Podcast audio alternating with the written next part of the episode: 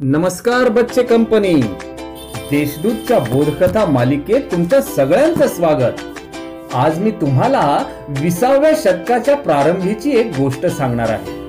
आणि या कथेचे लेखक आहेत स्वर्गीय डॉक्टर प्रभाकर श्रावण चौधरी. तर रामतीर्थ हे भारतातील एक महान संत होते. त्यांची ख्याती कमी वयात संपूर्ण विश्वात पसरली होती.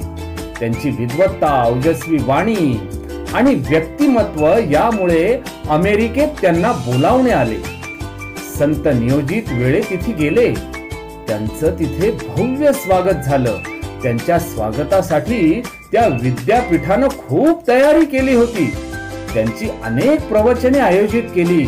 सर्वच प्रवचनांना सभागृहात तुडुंब गर्दी होती. वृत्तपत्रांनी त्यांची प्रसिद्धी केली. त्यामुळे तर अमेरिकेत त्यांची एक क्रेझच निर्माण झाली होती. त्यांच्या अमोघ वक्तृत्वानं अमेरिकन प्रभावित झाले होते. तेथील विद्यार्थ्यांनाही या संताच्या वचनांनी व व्यक्तिमत्वाने भुरळ घातली. उर्दू फारसी व इंग्रजी या भाषांचा व्यासंग आणि उच्च प्रकारचे कवित्व यांच्या जोरावर त्यांच्या वेदांत प्रतिपादनाला दिव्य तेज चढू लागले होते. अनेक विद्यापीठांनी एकत्र सभा घेतली. कुलगुरू एकत्र आले. या भारतीय संताला सामूहिक रूपानं doctor of law and literature ही पदवी प्रदान करून विभूषित केलं जावं यावर एकमत झालं. त्यांनी संतांना सन्मानपूर्वक बोलावून आपला मनोदय व्यक्त केला. पदवी प्रदान समारंभाची तारीख ठरली.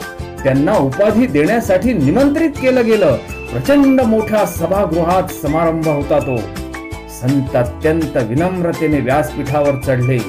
तिथे उपस्थित लोकांना ते म्हणाले बंधू आणि भगिनींनो आपण सर्वांनी मला या पदवीसाठी योग्य समजलं.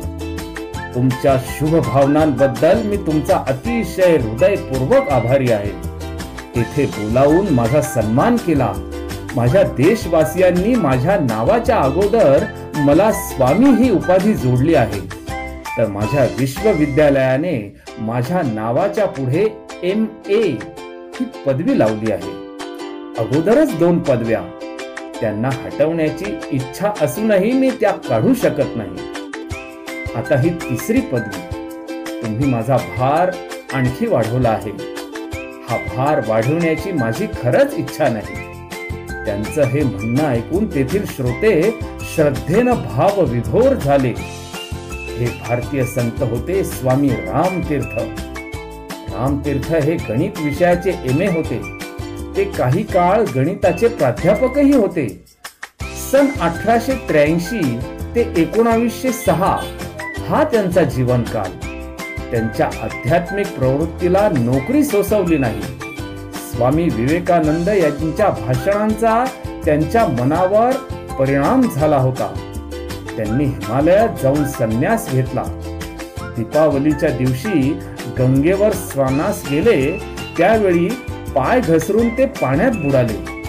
दुसऱ्या दिवशी त्यांचा तेहतीसावा वाढदिवस होता. किती छान कथा आहे नाही? आता या कथेचं तात्पर्य काय बरं? तर ध्येयवादी माणसं सतत कार्यरत राहतात. हा या कथेचा बोध आहे.